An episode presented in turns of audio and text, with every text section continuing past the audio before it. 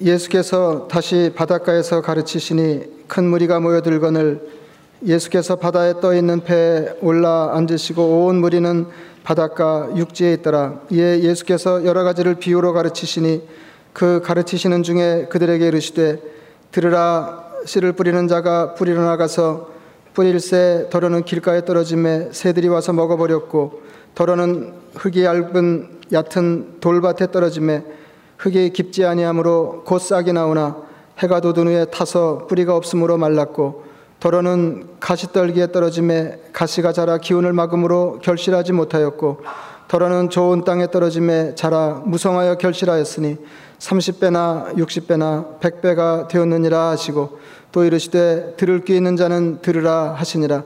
예수께서 홀로 계실 때 함께한 사람들이 열두 제자와 더불어 그 비유들에 대하여 물으니 이르시되 하나님 나라의 비밀을 너에게는 주었으나 외인에게는 모든 것을 비유로 하나니 이는 그들로 보기는 보아도 알지 못하며 듣기는 들어도 깨닫지 못하게 하여 돌이켜 죄 사함을 얻지 못하게 하려 함이라 하시고 아멘. 에, 이제 그 이명수 목사님 나오셔서 어, 말씀 주실 텐데 어, 이렇게, 이렇게 와주셔서 감사합니다. 좋은 말씀 들려주세요. 이렇게 환영의 뜻으로 크게 박수하시겠습니다.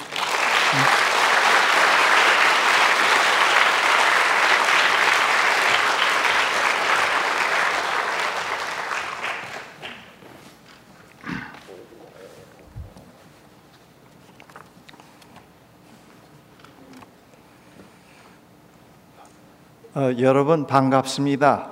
아, 이렇게 예, 찬양 교회 와서 우리 사랑하는 허 목사님과 또 여러 형제 자매들을 만나게 된 것 너무나 기쁘고 예, 감사드립니다. 아, 오늘 저녁, 내일 저녁, 토요일 아침 어, 세 번에 걸쳐서 제가 말씀을 전하게 될 터인데 여러분 오늘 저녁 나오신 분들은 빠지지 말고 토요일 아침까지 다 나오시면 좋겠습니다. 그래야 아마 여러분들이 또 이번 짧은 시간에 집회지만은 뭐, 무엇인가 앞으로 또 계속해서 신앙생활 해 가시는데 예, 좋은 하나의 그 영어로 얘기하면은 영적 reference를 아마 갖고 갖게 될 거라고 확신하고 있습니다. 어, 그래서 목사님 보고 출석은 부르지 말라고 하겠습니다만은 여러분들 오늘 저녁 나오신 분들은 좀 인내를 가지시고 예, 마지막 시간까지 참여하시면 좋겠습니다. 여러분들이 신약 성경 사복음서를 읽어 보시면은 아, 그 사복음서에 예수님께서 어, 공생애를 시작하실 때 제일 먼저 하신 말씀이 예수님과 함께 하나님 나라가 이 세상에 왔다고 말씀하셨습니다. 그리고 또 예수님과 함께 온 그 하나님 나라가 왔다고 하는 그 현재 완료형으로 말씀하시고 또 그 나라가 오고 있다고 말씀하셨습니다. 진행형으로 말씀하셨습니다. 이미 예수님과 함께 하나님 나라가 왔고 그리고 그 하나님 나라가 지금 오고 있다. 그렇게 말씀을 하셨습니다. 그러면서 그 사복음서에 예수님께서 그 예수님과 함께 온 그 하나님 나라에 대해서 그 당시 사람들에게 예, 말씀을 하셨는데 그 하나님 나라의 그 본질과 속성, 예수님과 함께 온 그 하나님 나라의 그 본질과 속성에 대해서 어떠한 그 교리적인 틀이나 논리적으로 어, 설명을 하시, 하시질 않고 에, 전부 다 비유로 말씀하셨습니다. 그래서 신약 성경 사복음서에는 그 하나님 나라에 대한 그 비유가 거의 한 50여 개가 됩니다. 정확하게 한 46정, 46개 정도인데 조금 더 어, 짧은 것을 보탠다고 하면은 한 50여 개가 그 하나님 나라에 대한 비유입니다. 여러분 그 집회 끝나시고 어, 시간이 있으실 때 그 사복음서에 있는 비유를 한번 전부 다 추려 보시면은 거의 다 거기에 대한 그 하나님 나라의 어, 그 비유의 그 어, 내용이 하나님 나라에 초점이 맞춰져 있습니다. 예수님과 함께 온 하나님 나라는 바로 이런 나라다. 그리고 오고 있는 하나님 나라가 어떤 나라다. 그것을 이제 비유로 말씀을 하셨습니다. 예수님은 자신과 함께 온 그 하나님 나라의 본질과 속성에 대해서 말씀하실 때 그 하나님 나라에 대한 그 신비스러운 내용이 하나의 그 언어로 어떤 하나의 그 논리로 설명할 수가 없었습니다. 아, 매우 깊고 심오하고 넓기 때문에 그 하나님 나라를 거의 다 이렇게 비유로 말씀하셨습니다. 그래서 그 신학자들이 한 얘기로 그 비유를 그림 언어라고 말하고 있습니다. 하나님 나라를 그 언어로 그림을 그려서 그 당시 사람들에게 말씀을 하셨다고 하는 겁니다. 예수님께서 이렇게 하나님 나라에 대해서 비유로 말씀하신 의도 가운데는 몇 가지 중요한 그 뜻, 어, 뜻이 있었습니다. 먼저는 어, 그 시대 사람들에게 하나님 나라를 보다 쉽게 알리기 위한 의도가 있습니다. 아, 그 하나님 나라에 대한 그 비유를 보면은 그 비유의 내용이 그 당시 사람들에게 아주 익숙한 일상 생활의 사건을 전부 빗대어서 얘기를 했습니다. 그, 그런 의도가 있고 또 그 다음에는 그 당시 사람들에게 예수님과 함께 온 그 하나님 나라를 예, 두, 어, 하나님 나라의 그 시대 사람들을 초청을 해야 되겠는데 그 하나님 나라가 어떤 나라라는 것을 먼저 잘 설명을 해야 됩니다. 설명을 한, 하기, 하고 그 사람들이 말씀하시고 듣고 이해하고 깨닫고 그 다음 돌이켜야 됩니다. 아주 그 하나님 나라는 경험적인 겁니다. 머리로 어, 논리로만 이해할 수 있는 것이 아니고 아주 경험적인 거기 때문에 그 하나님 나라의 말씀을 먼저 예수께서 말씀하시되 그 비유를 보면은 대부분 그 비유의 폼이 예수께서 말씀하시되 예, 들을 귀가 있는 사람은 들으라 그렇게 이제 전개가 되는데요. 그 나라의 그 본질과 속성을 예수님께서 말씀하실 때 듣고 이해하고 그 이해하는 걸로만 끝나는 것이 아니고 그다음 마음의 눈을 떠서 깨달아야 됩니다. 그다음 깨닫는 거에 끝이 끝 그치면은 안 되고 돌이키 돌이켜야 그 나라에 들어올 수가 있습니다. 그래서 예수님께서 어, 그 자신과 함께 온 그 하나님 나라에 대해서 비유로 그렇게 말씀을 하셨습니다. 그래서 그 하나님 나라 비유는 그 시대 사람들에게 예수님과 함께 온 그 하나님 나라의 나라의 그 초대장으로 비유할 수가 있습니다. 나와 함께 지금 하나님 나라가 왔다. 너희들을 이 하나님 나라의 신비스러운 하나님 나라에 너희들을 초청한다 하는 그런 의미가 있습니다. 그 다음 또 하나 중요한 그 뜻이 있는데 그것은 무엇인가 하면은 하나님 나라에 들어온 이후에 발을 들여놓은 다음에 그걸로 끝나는 것이 아니고 계속 30배, 60배, 100배의 결실을 맺어야 됩니다. 그러지 않으면은 하나님 나라에서 탈락하게 되고 또 결실이 없는 그런 어, 하나님 나라에 들어온 삶은 무의미한 것이 되고 다 어, 소용이 없이 되어 버리게 됩니다. 그래서 그 하나님 나라에 발을 들여놓은 다음에도 계속 자라야 되는데 그 자라는 과정, 그 하나님 나라는 우리가 살고 있는 현실 세계에 오기 때문에 세속 사회 속에 와 있기 때문에 거기에는 많은 리스크가 있어요. 이 비유에 있는 것이 말씀과 같이 돌 어, 길가, 그 다음 돌짝밭, 그 다음에는 가시덤불 그런 리스크가 있습니다. 어, 옥토에 떨어진 경우도 있어서 잘 자라지만은 그렇지 않은 경우들이 더 많이 있을 수 있기 때문에 예수님께서는 그 비유를 통해서 이미 하나님 나라에 들어온 사람들을 위해서 계속 자라나기 위한 하나의 성장을 위해서 그 비유를 말씀하신 겁니다.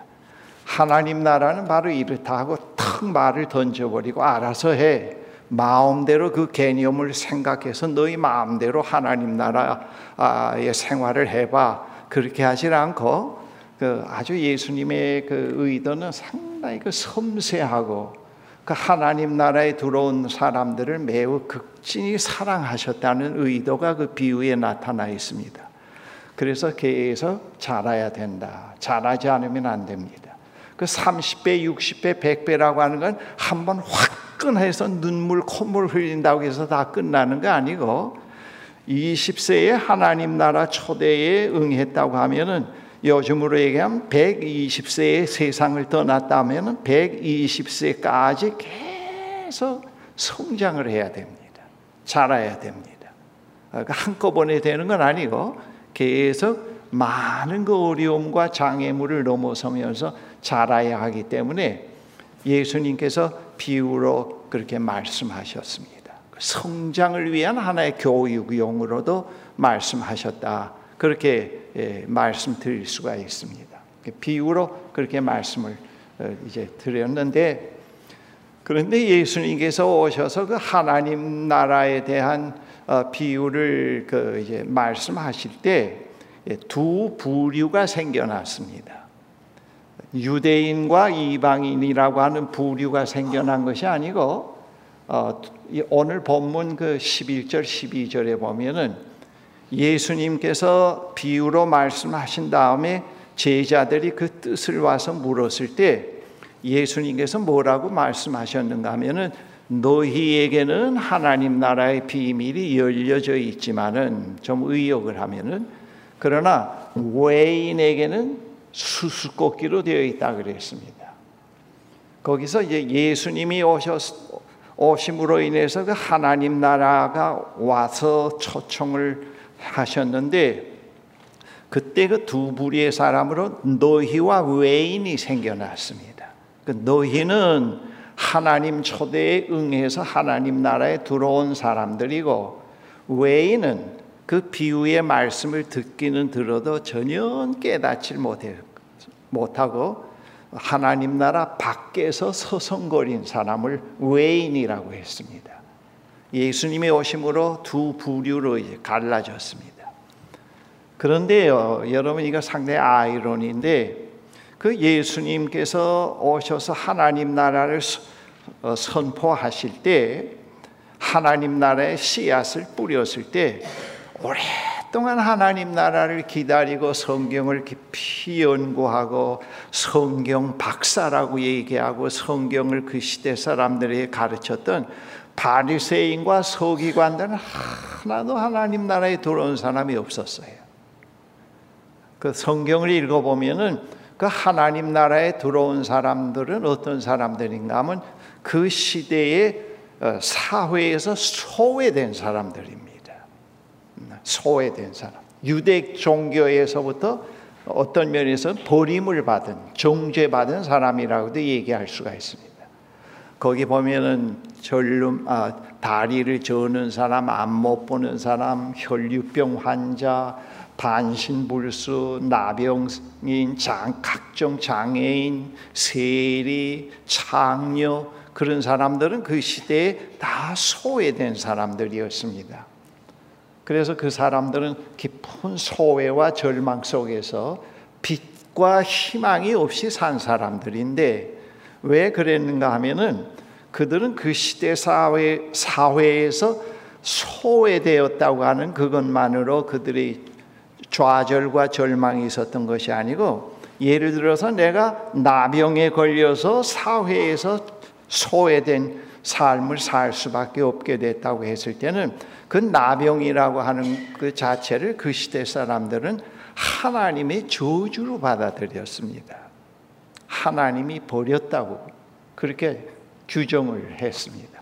그래서 더 절망 가운데 있었습니다. 여러분, 우리가 의학으로도 고칠 수 없고 또 사회적으로 어떠한 그 도움으로도 해결할 수 없는 문제가 있을 때 우리는 그 거기에서라도 그러한 절망적인 상황 속에서라도 그것을 넘어설 수 있는 깊이 신뢰할 수 있는 초월적인 존재가 있고 그리고 그분이 나를 극진히 사랑하시고 도와줄 거라고 하는 희망이 있고 그분이 나를 사랑하신다고 하면은 이 세상 피조적인 것이 다 무너지더라도 신뢰와 희망과 사랑을 가지고 일어설 수가 있습니다. 그렇죠? 그게 이제 기독교 복음의 위대성입니다. 이 세상 것으로 인생의 문제를 해결할 수 없는 아주 절망적인 가운데 있을 때 어떤 절망 속에 있더라도 모든 게 다 무너지고 소멸되더라도 일어설 수 있는 희망을 갖고 있고 설 수 있는 반석이 있고 숨을 수 있는 피란처가 있고 신뢰할 수 있는 분이 있다고 하면 어떤 절망에서라도 일어설 수가 있습니다. 여러분 그 신앙생활 하면서 그걸 아마 느꼈는지 모르겠습니다. 경험했는지 모르겠습니다. 근데 그 사람들은 그런 절망적인 상황 속에서 붙잡을 수 있는 소망도 없고 어떤 그 사랑도 없었던 겁니다.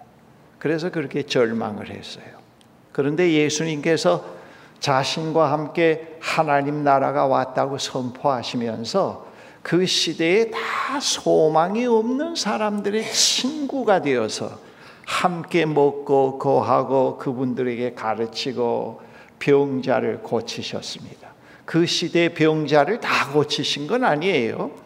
하나님 나라가 어떤 나라는 나라라고 하는 것을 그들에게 보여주고 그들이 유대 사회에서 소외되었지만은 하나님이 그들을 버리신 것이 아니라는 걸 보여주기 위한 겁니다. 그리고 하나님이 그들을 극진히 사랑하고 계시고 하나님이 그들을 위해서 새 삶을 디자인하고 있다는 것을 그들에게 보여주기 위해서 예수님이 병도 고치셨고 그들과 함께 식사도 하시고 그들의 세계 속에서 그들을 위로하셨습니다. 그 예수님이 오심으로 말미암아 그들은 하나님 나라가 어떤 거라는 걸 보게 된 거예요. 그리고 나병인이나 나병이나 혈류병 자체가 하나님이 버리신 사인이 아니라는 것을 그들이 깨닫게 된 겁니다. 그리고 하나님이 그들을 버리지 않고 계신다. 극진히 사랑하고 계신다. 그뿐만 아니라 하나님이 그들을 위해서 새 삶을 디자인하고 계시는 하나님이라는 걸 예수님을 통해서 보게 된 겁니다. 그래서 예수님이 하나님 나라의 그 메시지를 선포하실 때 하나님 나라에 들어온 그 백성 들어와서 하나님 나라 백성이 된 사람들이 거의 그 시대에서 소외된 계층들입니다. 사복음서를 읽어보면 여실히 그것이 드러나 있습니다. 그래서 그들이 그렇게 기뻐했어요. 아, 우리의 불행이 하나님의 저주나 하나님이 버리신 사인이 아니구나. 하나님이 더 가까이 계시는구나. 하나님이 더 사랑하는구나. 하나님께 대해서 새 소망을 갖게 되었습니다. 새로운 믿음이 죽은 믿음, 완전히 죽어버린 믿음이 살아난 거예요. 믿음의 근원자를 리얼리티를 보게 되었습니다. 믿음을. 이 기독교 신앙에서의 믿음은 믿자 믿자 믿자 해서 신념을 키워서 믿는 거 아니에요? 이 기독교 복음에 있어서의 그 믿음의 그 발생 근원지는 하나님으로부터 오는 겁니다. 하나님이 임영수를 극진히 사랑하고 있다. 임영수를 부르고 계신다. 임영수를 이 세상에 보냈다 하는 하나님에 대한 이야기를 하나님의 초청을 들을 때 믿음이 생겨나요. 성령의 감동 속에서. 우리는 잘못하면 믿음이 하나님을 믿게 된 동기가 거의 자기의 불행, 어떤 절망, 자기의 신념에 의해서 이성적인 결단에 의해서 생겨났다고 생각을 할 수 있는데 그러나 이 기독교 진리에서의 그 신앙의 신앙의 동기는 발생 동기는 하나님이 없으면 생겨나질 않습니다. 하나님에 대한 이야기를 바르게 들을 때 믿음이 생겨나고 희망이 생겨나고 그리고 어, 사랑이 꽃피게 돼요. 어, 그런데 그때 그 예수님 당시에 그 불행한 생활, 삶 속에서 절망 속에 있던 그 사람들에게는 그런 기적이 일어났습니다. 다 죽어버린 믿음이 예, 마음의 눈이 떠지면서 그 믿음의 근원줄, 근원자를 보게 되고 그분이 우리를 사랑하고 계시고 우리를 위해서 새 삶을 디자인하고 있다고 하는 것. 그래서 소망이 살아났고 사랑이 살아났습니다. 그래서 그들이 그렇게 기뻐했어요. 병 낫다고 하는 것, 어떤 불행이 제거됐다고 하는 그 자체만으로가 아니, 아니라 그것을 통해서 다 병이 낫지 않더라도 한 베데스다, 베데스다 목가에서 한 사람의 병이 낫는 걸 보고 그들은 하나님이 그들 세계에 임재했다고 하는 것, 하나님 나라가 왔다고 하는 걸 보게 됐고 하나님이 그들을 버리지 않았다고 하는 것을 알게 되었어요. 그래서 많은 무리들이 예수님을 따르기 시작을 했습니다. 그 다음 그 사람들이 조금 전에 말씀드린 대로 계속해서 자라야 됩니다. 예, 자라야 되기 때문에 여러분 오늘 비유의 그 씨앗의 비유인데 이 씨앗이 땅 속에 밭에 심겨지면은 그것이 얼마 동안 있다가 이제 싹이 씨앗이 썩어서 터지면서 싹이 나게 돼요. 근데 그 싹이 난 다음에는 한 3일 동안은 그 싹이 본래 그 씨앗에 있는 수분으로 견뎌낼 수 있습니다. 그런데 한 3일 지나면은 수분이 다 그 씨앗에 잠, 자, 어, 저장된 것이 없어지기 때문에 그 다음 그 흙 속에서 수분을 흡수해 가야 돼요. 그래서 계속 성장해야 씨앗이 무익하고 죽은 것이 안 되고 계속 성장이 되어야 씨앗이 살아나고 그 다음에 생명체가 모든 씨앗은 자기 형체를 갖고 있어요. 생명체 치고 자기 형체를 갖고 있지 않는 씨앗은 없습니다. 그런데 씨앗은 다 자기 형체를 우리 인간도 하나님께로부터 생명을 부여받고 각자 나라고 하는 하나의 형체를 갖고 있잖아요. 그래서 예언서 같은 거 읽어보면 태어나기 전부터 하나님의 품 안에 내가 있다. 하나님이 내를, 나를 선택했다. 모든 생명체는 벌써 그것이 이 현실 세계에 그것이 형체를 드러내기 전에 전 단계에 벌써 있었어요. 미, 스테리로 자기 형체를 갖지 않고 그러나 그 형, 씨앗 속에 생명 속에 다 자기 형체가 이미 있었습니다. 그래서 예언자들이 그렇게 얘기를 한 겁니다. 오늘날 이 과학에서도 그 얘기하고 있잖아요. 모든 생명체는 이 세상에 태어나기 형상 형체를 나타내기 전에 전 단계가 먼저 존재해 있었다는 것. 전 단계에 존재하지 않은 생명은 이 세상에 현실적으로 태어날 수가 없다고 봐요. 근데 우리 인간도 하나님께서 주신 그 생명이 각자 고유한 60억, 70억 중에서 각자 고유한 자기 형체를 갖고 있단 말입니다. 그래서 인간으로서의 다양한 형체를 갖고 우리가 이 세상에 태어났다고 그렇게 말씀드릴 수가 있겠습니다. 그 예수님이 오신 다음에 그는 그 생명의 운동이 계속 일어나면서 계속 자라야 되기 때문에 그 자란다고 하는 것이 바로 이제 하나님의 말씀입니다. 아, 그런 오늘 비유에 보면은 아, 그 옥토에 떨어진 씨앗 말고 나머지 밭 은 그다 하나의 그 실패한 거라고 볼 수가 있습니다. 장애 이 하나님 나라는 씨앗이 하나님 나라의 씨앗이 뿌려지는 장소가 이 현실이에요. 돌짝 길가 또는 돌짝밭 가시던 물과 같은 그런 길가이기 때문에 상당히 그 어려움과 장애가 많습니다. 그것을 뚫고 계속 성장을 이제 해야 됩니다. 그래야 계속 자라게 되고 예수님의 비유 가운데 그 진주를 돼지에게 던진 격이 되지 않는다 말씀드릴 수가 있겠죠.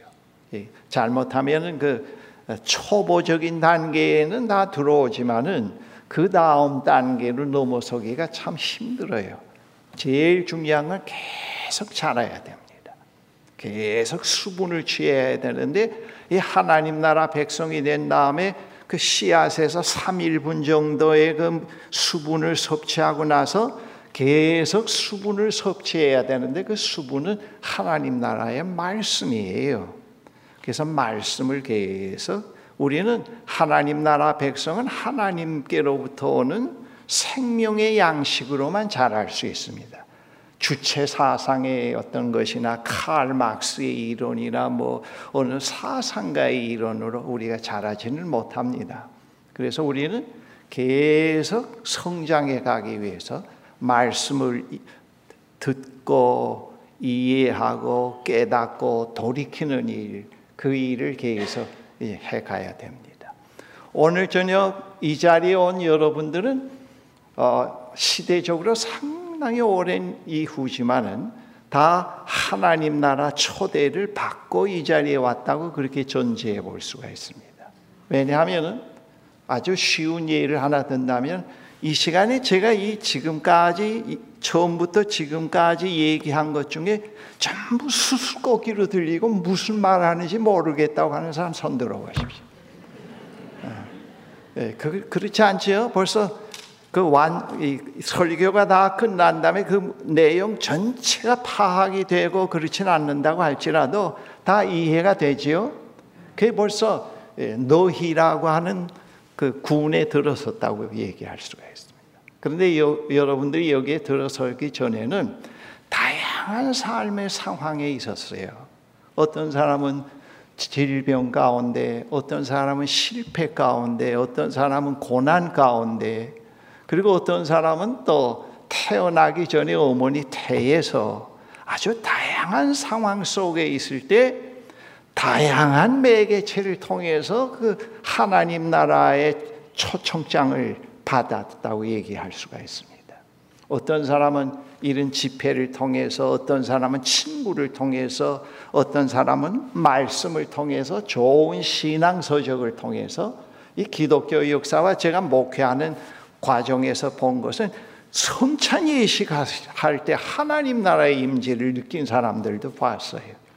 아주 그 다양한 매개체를 통해서 어, 그런데 그 매, 다양한 매개체지만은 그 매개체를 뚫고 들어가 보면은 거의 하나의 내용입니다. 하나님이 당신을 사랑하십니다. 하나님은 창조주십니다. 정말 인간으로 태어나서 신뢰하고 평생 섬겨야 할 분은 하나님이십니다. 그 하나님이 그리스도를 보내셨습니다. 그런 내용이 다양한 언어의 표현으로 각종 다양한 상황 속에 있을 때 그 상황에 맞는 걸로 들, 말씀이 들려졌다고 얘기할 수가 있습니다. 아주 초보적이고 원초적인 복음으로 근데 그 원초적인 복음이 자 자꾸 자라야 되죠. 그렇죠? 실패한 사람에게 교회 나와봐. 사업이 잘 돼. 그것도 그 원초적인 복음이 거기 뒤에 숨겨져 있어요. 그 살짝 미끼를 던진 거예요. 그렇죠? 암에 걸린 사람에게 교회 나와서 40일 헌금 많이 내고 기도해봐 낫게. 그 이상 더꾼 뉴스가 어디 있겠어요? 또 장성 진급에 떨어진 사람이 있다고 했을 때 옆에 예수 잘 믿는 권사가 와서 세 번이나 떨어졌지 마지막 기회인데 와서 교회 와서 새벽 기도해봐. 장성 진급 때. 그러면 그 부부가 뭐 눈이 번쩍 뜨이고 그럴 거 아니에요 그러나 그런 미끼를 가지고 다 오긴 왔지만은 그런 아주 원시적인 유치한 원시적인 복음을 듣고 왔지만은 그대로 머물러 있으면 중간에 다 떨어져요. 그렇게 안 되거든. 와서 새벽기도 아무리 해도 장성지근급 안 되거든. 아무리 헌금 많이 바치고 기도해도 암이 낫지 않고 죽거든. 그러니까 실망한다고요.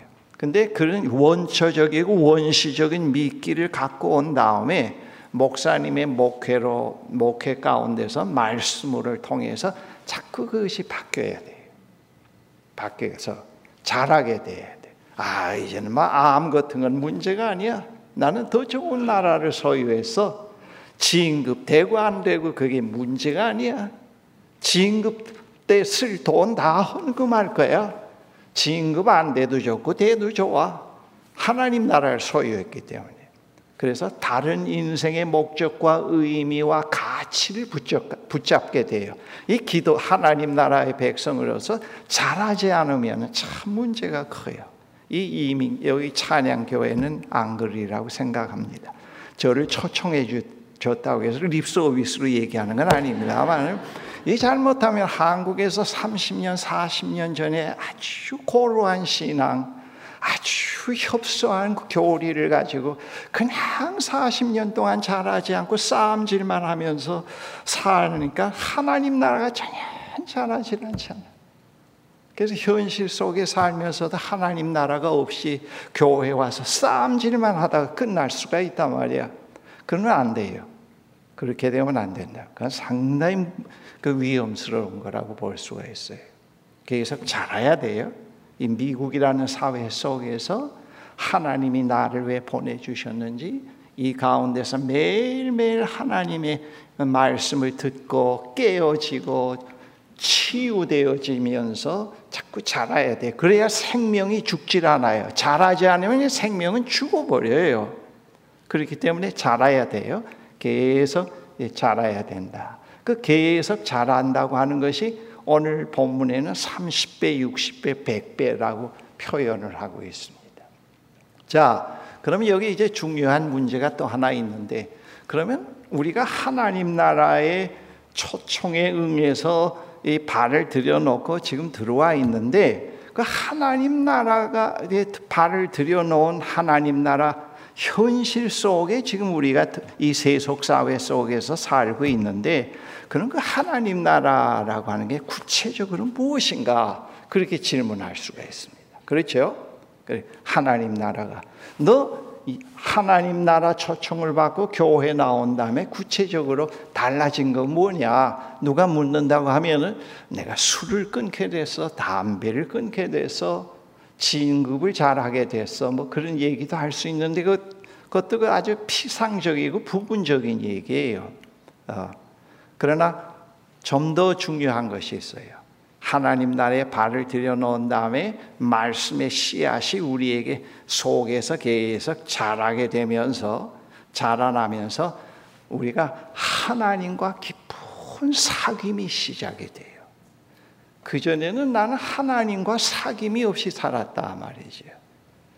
그냥 수평적인 관계 속에서 남의 시선에 의해서 성공을 목표로 하고 살았다고 하면은 내가 하나님 나라에 들어온 다음에는 그 하나님 나라와 함께 온 예수 그리스도를 통해서 하나님이 나를 극진히 사랑하시고 나를 찾아오셨다고 하는 걸 깨닫고 나는 그분과 그분을 내 삶 속의 주인으로 모셔드린 다음에 하나님과 사귐이 시작되어서 그렇게 얘기할 수 있습니다.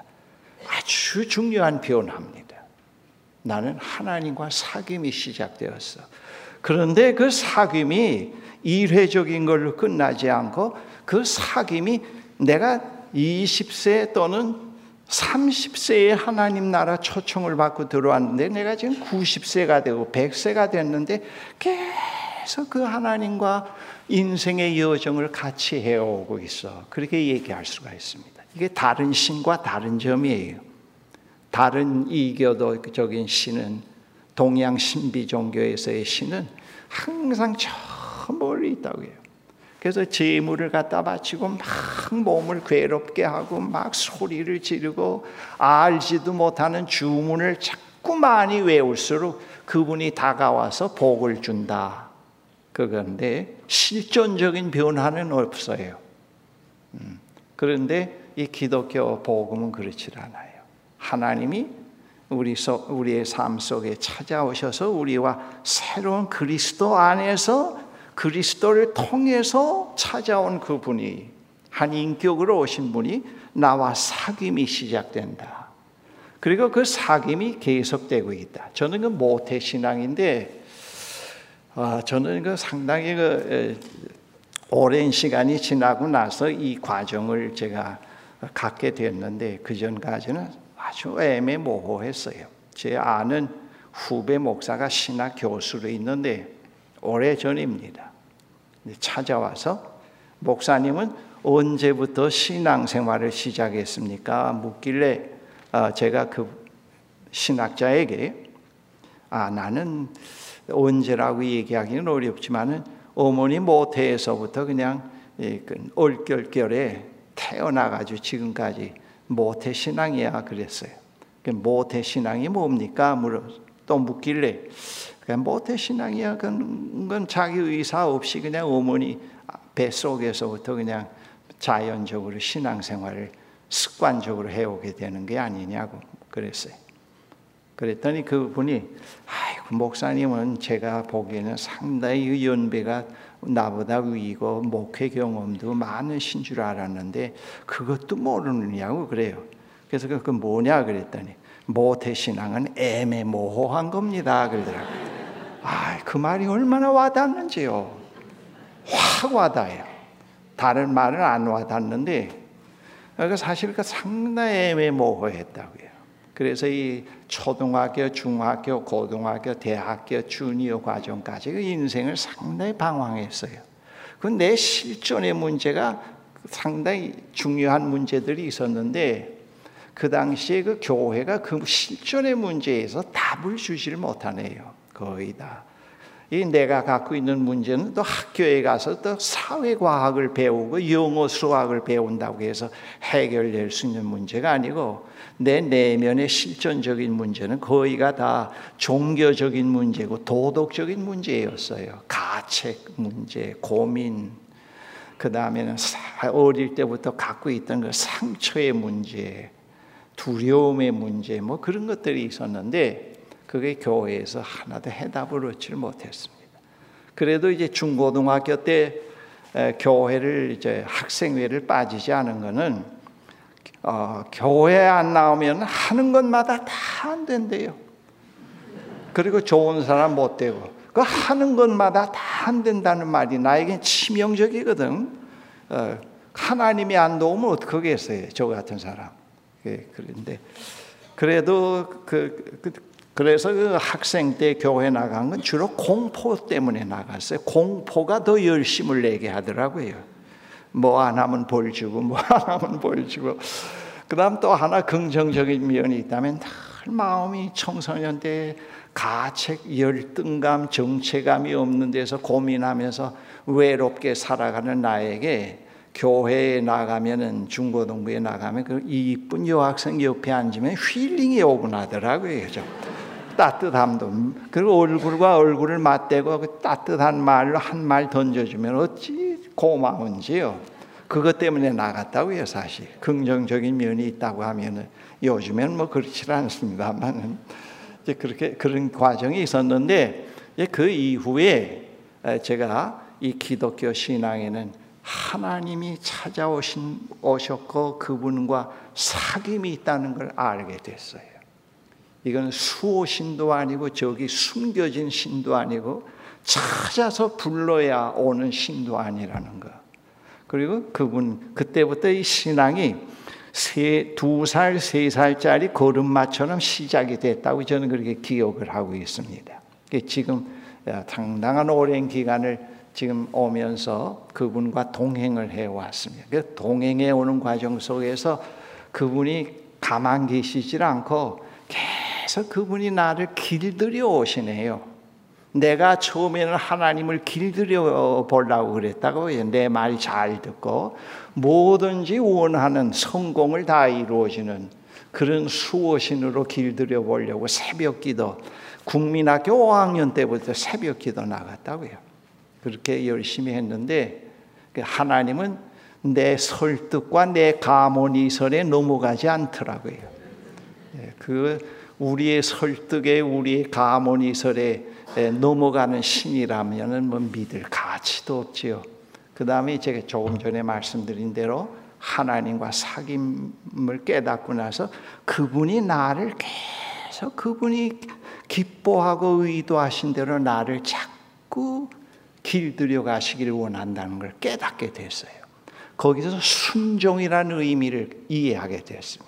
아, 이거 기독교 신앙의 순종은 내가 남보다 더 잘 되고 성공하기 위해서 자꾸 하나님을 설득하고 그 서, 성공하기 위해서 십계명을 지키고 성수주의자라는 게 순종이 아니구나. 그 이상의 의미가 있구나. 그분이 계속 나를 길들여 오시면서 영수야, 이건 이제 버려야지. 예, 버리겠습니다. 이것은 이제 고쳐야지 예 그렇게 하겠습니다. 내가 지금 지금까지 이해하고, 이해하 고 있는 그 타부나 잘못된 것은 그건 나와 상관이 없는 내가 만들어낸 내 의를 세우려고 하는 그런 타부여서 그건 버려도 돼. 예 버리겠습니다. 그런 과정이 계속 되는 걸 느낍니다. 지금도 지금도 이렇게 노년에 와서도 여러분 저를 30, 40대로 보면 안 돼요. 제가 지금 80이 됐습니다. 근데 이 80년 동안 하나님과 동행해 왔다. 그 전에 방황하던 시절도 그 과정 속에 들어와 보니까 방황하던 시절도 하나님이 함께 계셨습니다. 그분이 떠나 계신 게 아니었어요. 그게 보여지더만요. 그래서 지금 많이 깨닫게 되고 치유가 되고 자존감이 생겨나기 시작을 하고 그래서 내가 하나님을 몰랐다고 하면 어찌할 뻔했는가 그렇게 생각이 돼요. 그리고 이 기독교 신앙이 계속 내가 그 깨닫기 전에 수준으로 나를 묶어놨다면 난 이미 다른 다른 종교에 가서 구도자의 삶으로 내 문제를 해결해 보려고 했을 것 같아요. 그런데 그게 아니에요. 거듭거듭 하나님이 어떤 분이라는 걸 자꾸 이해하고 깨달아 오면서 버릴 거 버리게 되고 취할 거 취하게 되면서 지금까지 오게 됩니다. 그런데 그 버릴 거 버리고 취하면서 오게 되고 계속 말씀을 묵상하고 신학을 열심히 공을 들여서 하게 되는 것도 지금 와서 돌이켜 보면은 제가 보다 열심히 했다고 하는 그 시절도 있었는데 그게 다 하나님의 은혜였더라고요. 아, 그래서 내 열심과 신실함과 정직함이 하나님의 은혜가 없었더라면 그런 삶이 불가능했을 거다. 하나님의 은혜라고 하는 공짜가 아니에요. 늘 놀고 먹어도 뭐 굉장하게 만들어주고 그런 게 아니고 하나님의 은혜는 내가 나를 바르게 실현해 가게 하고 내가 하고 싶은 일을 붙잡게 만들고 내가 나의 길을 걷게 만들고 최선을 다해서 인생을 살게 만들고 그 그것 자체가 하나님의 은혜예요. 그래서 은혜는 하나의 힘이요.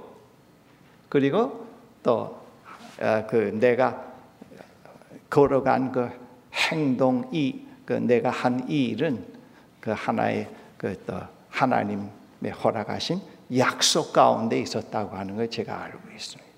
그래서 제가 지금도 돌이켜 보면은 참 하나님의 은혜구나. 제가 할 일은 다 했어요. 최선을 다해서 밤잠 못 잘 때도 있었고 그러나 하나님의 은혜예요. 그것도 밤잠 못 자면서도 그걸 극복하고 일어서지 않았 한 것도 하나님의 은혜가 없으면 불가능했을 것 같아요. 그래서 우리가 최 선을 다하면서도 늘 하나님의 은혜를 생각하게 되기 때문에 신앙생활에서 떠나질 않게 돼요. 성공하고 잘하고 잘 되고 출세하면은 하나님을 떠나고 아주 어려우면 또 하나님을 찾고 그건 거 엉터리죠. 네, 엉터리. 진정 하나님의 은혜를 깨닫고 살아갈 때는 잘 될 때 최선을 다해서 성공을 했을 때도 하나님을 찬양하게 돼요. 아버지 당신의 은혜가 아니었다면 내가 최선을 할 수 없었겠나이다. 그리고 이 최선을 한 삶의 열매를 당신의 영광을 위해서 쓰겠나이다. 그렇게 해요. 여러분 제 말이 진짜인지 가짜인지 주변에서 아주 그 신실하게 최선을 다하면서 살아온 아주 성숙된 크리스찬 인격을 가진 사람들 보면은 그들의 겸손, 그들의 진지함 그리고 하나님의 은혜 속 은혜를 늘 간증으로 하면서 살아가는 걸 볼 수가 있다고요. 그래서 우리는 태양이 없으면 식물이 자랄 수 없는 것처럼 하나님의 은혜가 없으면 우리는 살 수가 없다고요. 살 수가 없. 그걸 아느냐 못 아느냐에 따라서 하나님의 백성과 아닌 백성과의 차이점이고, 그리고 이 세속 사회 속에서 삶의 차별이 그래서 기독교인의 그과 이 세속 사회 속에서 다른 믿지 않는 사람과의 삶의 차이점은 질적인 차이가 납니다. 먼저 상당히 질적으로 달라져요. 의미와 가치와 목적이 달라지고 사고가 달라지고 그리고 행동이 달라지기 시작을 하는 그런 게 이제 질적인 차이가 나요. 그 질적인 차이가 옥토에 뿌려진 씨라고 얘기할 수가 있습니다. 질적인 차이가 나기 시작을 해요. 그래서 우리가 하나님 나라 백성으로 되고 나서는 그런 변화가 제일 중요한 변화가 오고요. 또 하나 변화는 계속 그 하나님과 동행하는 삶 속에서 나와 화해가 이루어지기 시작을 하네요. 그 전까지는 내 어두운 면을 자꾸 사탄이 줬다 잘라내려고 하고 내가 아니라고 하고 율법으로 생각하는 그 의만 의식적으로 생각하는 그 의로운 것만 나의 자신이라고 생각하기 때문에 내면에서 늘 피나는 투쟁이 이루어졌어요. 평강은 없고 나와 내 자신이 화해가 안 되고 그러면서 비판은 많아지고 남한테 남 다른 사람을 보면서 그리고 내, 나, 내 내면에는 하나님 나라가 전혀 없고 그리고 늘 우울하고 답답하고 잠 못 이루는 게 마치 거룩한 신앙인이라고 착각할 때도 있었고요. 고민이 없는 사람은 가짜 기독교인이라고 얘기할 때도 있었고요. 근데 그게 다 아니에요. 나와 화, 아하, 상처가 많고 내향적이고 이런 문제 많은 나, 이게 바로 나구나. 이런 나를 하나님이 극진히 사랑하시는구나. 그래서 이 기독교 신앙에서 기독교 영성에서는 높은 그 high standpoint를 정, 윤리적인 stand를 정하고 거기서부터 출발하지 않고 언제나 낮은 자리 진정한 나에서부터 시작이 돼요. 여러분 교회 오래 나온 사람들도 하나님을 만나지 못하고 막 몸부림치는 사람들이 있어요. 그 거의 다 윤리적인 표준에다가 두고 자기가 거기서부터 의롭게 되려고 하기 때문에 약한 나, 의롭게 될 수 없는 나, 유혹에 쉽게 넘어가는 나, 구원이 필요한 나라고 하는 건 인정하지 않고 남보다 더 잘 돼야 되겠다. 높은 윤리적인 수준에다 두고 해봐야 된 듯 하다가 넘어지고, 된 듯 하다가 넘어지고, 된 듯, 그러니까 늘 프로그레스가 없어요. 프로세스가 없어요. 아, 프로세스가 없다고요. 아, 그러면 또, 그, 그, 그것 때문에 절망하고 그럴 수가 있다. 그건 안 되고 출발점이 언제나 상처 입은 나, 열등감이 나, 죄책감에 시달리는 나, 치유가 되어야 될 나, 이 내면의 어두운 면, 이게 다 나구나. 이게 나구나. 이런 나를 주님이 사랑하시는구나. 하나님 이런 나와 함께 주님이 지금 새 출발을 시작하고 계심을 믿습니다. 그래서 내가 그걸 바꾸려고 하지 않고 하나님께 그 치유가 필요한 나를 자꾸 하나님께 위탁하고 말씀으로 깨어나면서 시작이 되니까 이제는 이 백이 없어요. 돌아가는 일이 없어요. 가다가 혹시 구덩이에 빠지고 실수를 했다 그래도 주님은 내 실수 때문에 돌아서지도 않고 나를 버리시지도 않아요. 그냥 계세요. 계속 앞으로 진행해 가요. 주님 죄송합니다. 진심으로 용서해 주세요 하고 또 걷고 그래서 그때 그 이후부터는 계속 내 삶이 프로세스가 되네요. 죄를 짓지 않고 실수가 없단 말이 아니에요. 그것이 나의 삶의 프로세스를 방, 방해하지 못해요. 하나님과 관계를 끊어놓질 못해요. 그걸 경험해 오고 있습니다. 아, 그러면서 자꾸 이렇게 그 길을 걸어오고 단순해지기 시작을 하고 하나님 나라의 그 소망이 더 깊어지고 지금 이 자리에 이 나이에 와서 지금 자꾸 하나님 나라가 가까워오고 있다는 걸 시간적으로 제가 많이 느끼긴 느껴요. 그리고 지금까지 인도해 주신 그 하나님이 나를 남은 노년의 기간도 얼마지는 모르 얼마가 될지는 몰라도 하나님이 나를 버리지 않을 거라고 하는 확신은 갖고 있어요. 내 실수로 내 잘못으로 하나님이 나를 버리지 않는다는 것. 이 노년에 이른 확신과 믿음, 희망이 그렇게 평강을 주네요. 정신적 안정과 심리적 안정을 주고 있고요. 아주 단순해지기 시작을 하고 겸손을 알기 시작을 하고 허세가 자꾸 빠지기 시작을 하고 변명이 많이 없어지기 시작을 하고 그런 걸 보게 돼요.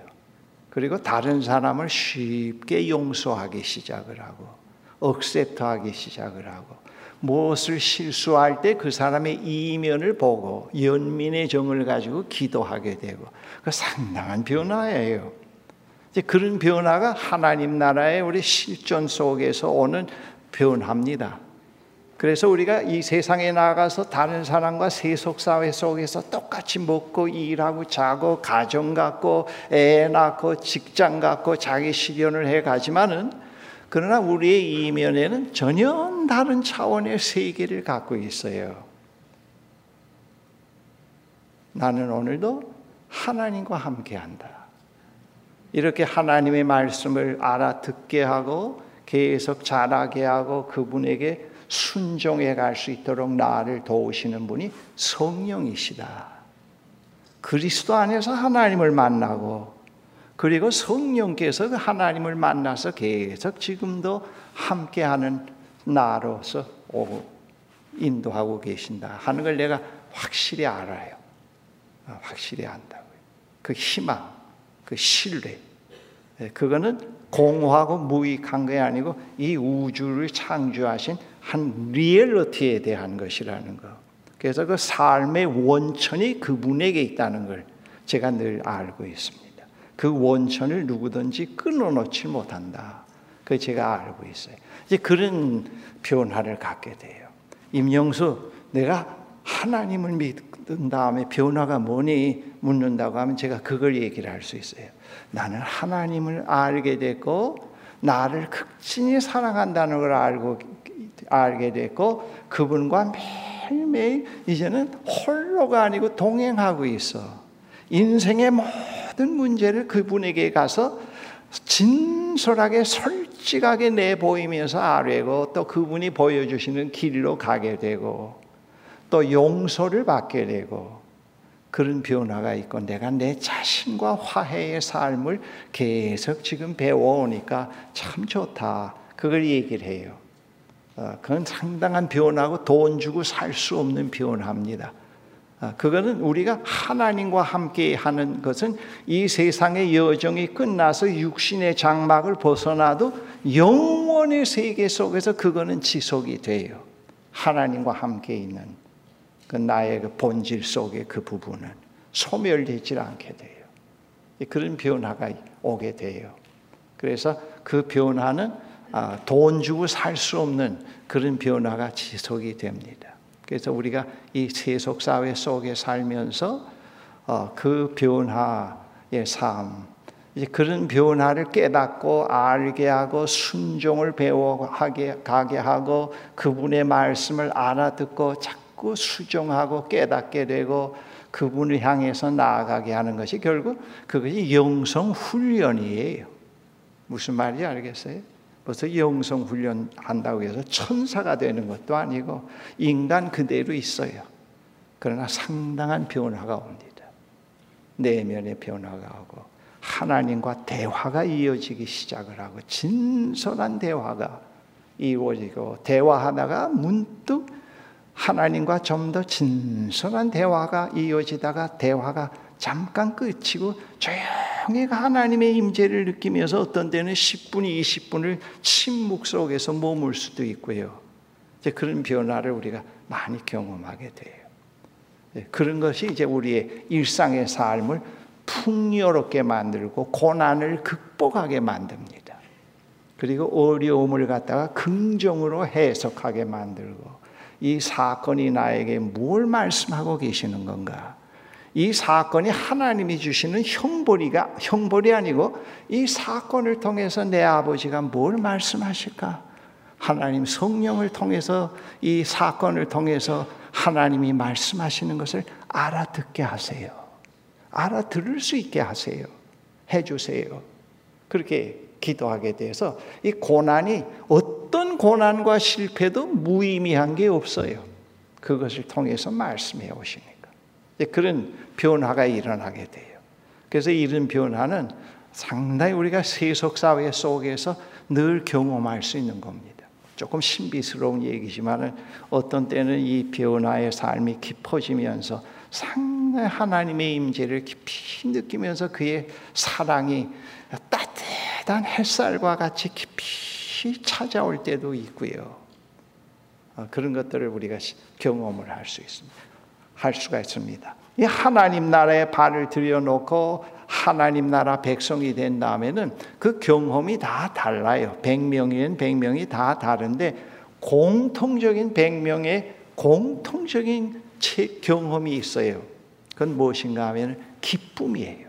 하나님 나라 백성이 됐다는 걸 제대로 이해하고 하나님께로부터 죄를 용서받았다고 했을 때는 100명이면 100명이 다 공통적으로 기쁨을 느껴요. 그래서 그 시편에 보면은 전부 다 하나님의 구원의 은혜를 찬양하는 시가 많잖아요. 고난 속에서 구원을 요청하는 시도 있습니다만 그 기쁨, 그다음 감사가 있어요. 1년 동안 뭘 잘 되어서 감사가 아니에요.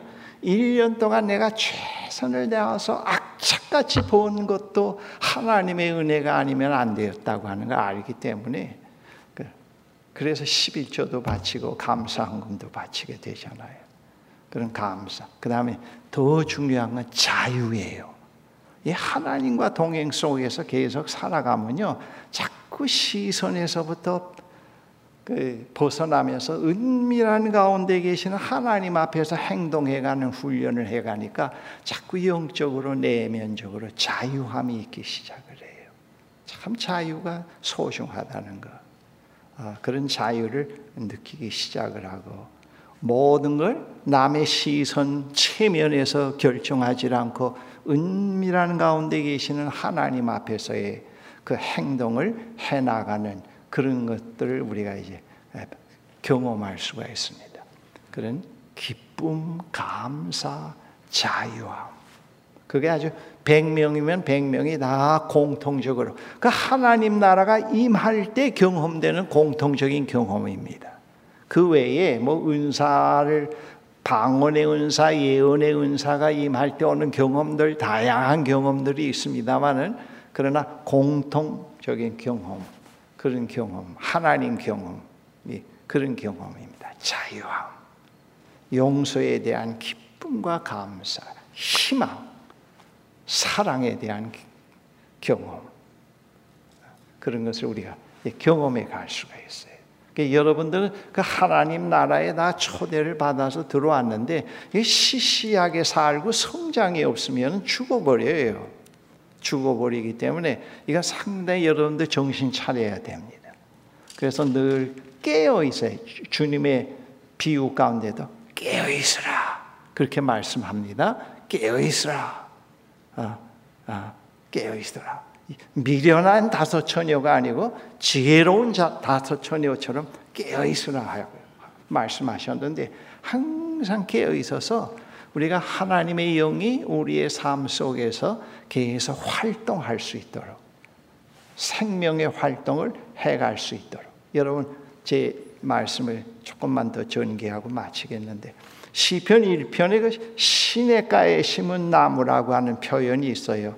시냇가에 심은 나무가 사철을 통해서 늘 푸름을 보여주면서 사, 자기의 계절을 상실하지 않고 열매를 맺는다는 것. 그 자기의 계절을 상실하지 않고 열매를 맺는다는 것 참 중요해요.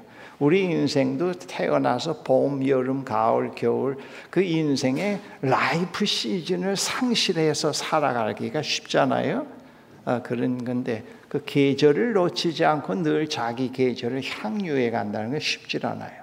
그런데 그 비유의 그 시편 1편에 보면은 그, 그런 것이 있는데 거기에 우리가 볼 때 그 조그만 묘목을 심었는데 다섯 개, 네 개의 묘목을 심었는데 한 10년, 20년 된 다음에 다른 건 다 죽어버리고 이것만 이렇게 무성하게 보기 좋은 이렇게 나무가 되고 이렇게 다른 사람들에게 기쁨을 줄까 했을 때 이 비결이 뭐냐고 묻는다고 하면은 보이지 않는 비결이 있죠.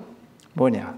뿌리가 막 퍼져 나가서 그 뿌리를 통해서 수분을 빨아서 올려 등어리로 올리고 가지로 이파리로 올리면은 낮 시간에 햇빛을 받아서 영양분을 만들어서 또 밑으로 내려보내고 올려보내고 생명의 운동이 그렇게 보기 좋은 나무로 모든 풍상을 이기고 견디면서 견고한 나무가 되게 만들거든.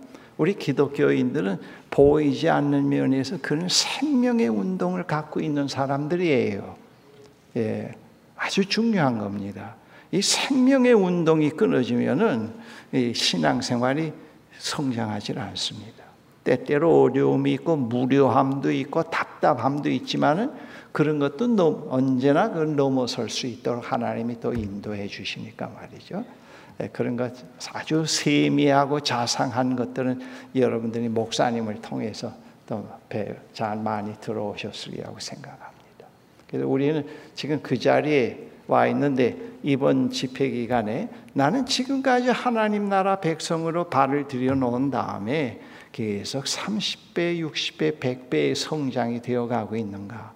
그렇지 못한 이유가 뭔가? 남편 때문인가? 부인 때문인가? 시어머니 때문인가? 마귀 때문인가? 우리는 자꾸 은혜를 쏟았다고 하는데, 아, 그 은혜를 오늘 임 목사 와서 얘기할 때 은혜를 듬뿍 담고 받고 갔는데 그 보기 싫은 시어머니를 보자마자 다 은혜를 쏟아버렸다고. 그건 그 가짜예요. 그런 얘기 하면 안 돼요. 음, 그런 얘기는 하면 안 되고 거기서 벗어날 수 있어야 돼요. 30년, 50년 동안 시어머니 욕하고 산다는 건 시어머니가 나빠서가 아니고 문제가 있는 권사라고요. 그렇잖아요. 50년, 30, 40년 동안 살면서도 남편을 자꾸 마귀라고 하는 건 문제가 있다고 해요. 남편 마귀가 문제가 아니고 이 사람이 문제가 된다고 볼 수가 있어요. 예. 그러니까 우리는 그런 핑계를 대지 말고 어, 아, 내가 그 시집 잘못 와서 이렇게 내 인생을 망쳤다. 남자를 잘못 만나서 부인을 잘못 만나서 망쳤다. 그렇게 얘기를 하지 말고 내가 지금 내 인생에 있어서 하나님의 백성으로 제대로 예, 자라가고 있는가. 오고 있는 하나님 나라와 관련해서 내일 저녁에 말씀드리겠습니다. 이번 주제가 목사님이 주제를 달라 그래서 오시는 하나님으로 어, 제가 주제를 드렸는데 내일 저녁에 그 다음 과정을 예, 말씀을 드리겠습니다. 그 다음 오늘 이 얘기만 듣고 끝나면 안 돼요. 그 다음에 또 와서 해야 그게 되지 않아요. 네.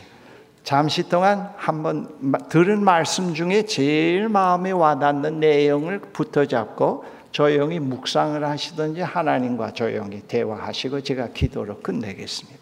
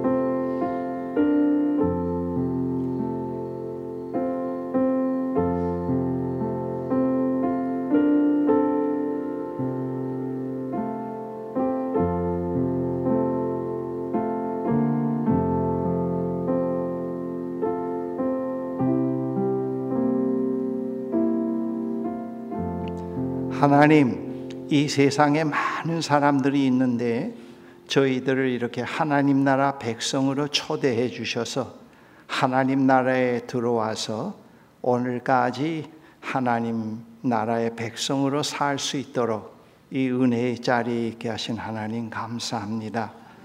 또 이번 기회에 또 하나님 나라 백성으로 보다 성장해 갈 수 있는 그런 기회를 또 주신 것 감사합니다.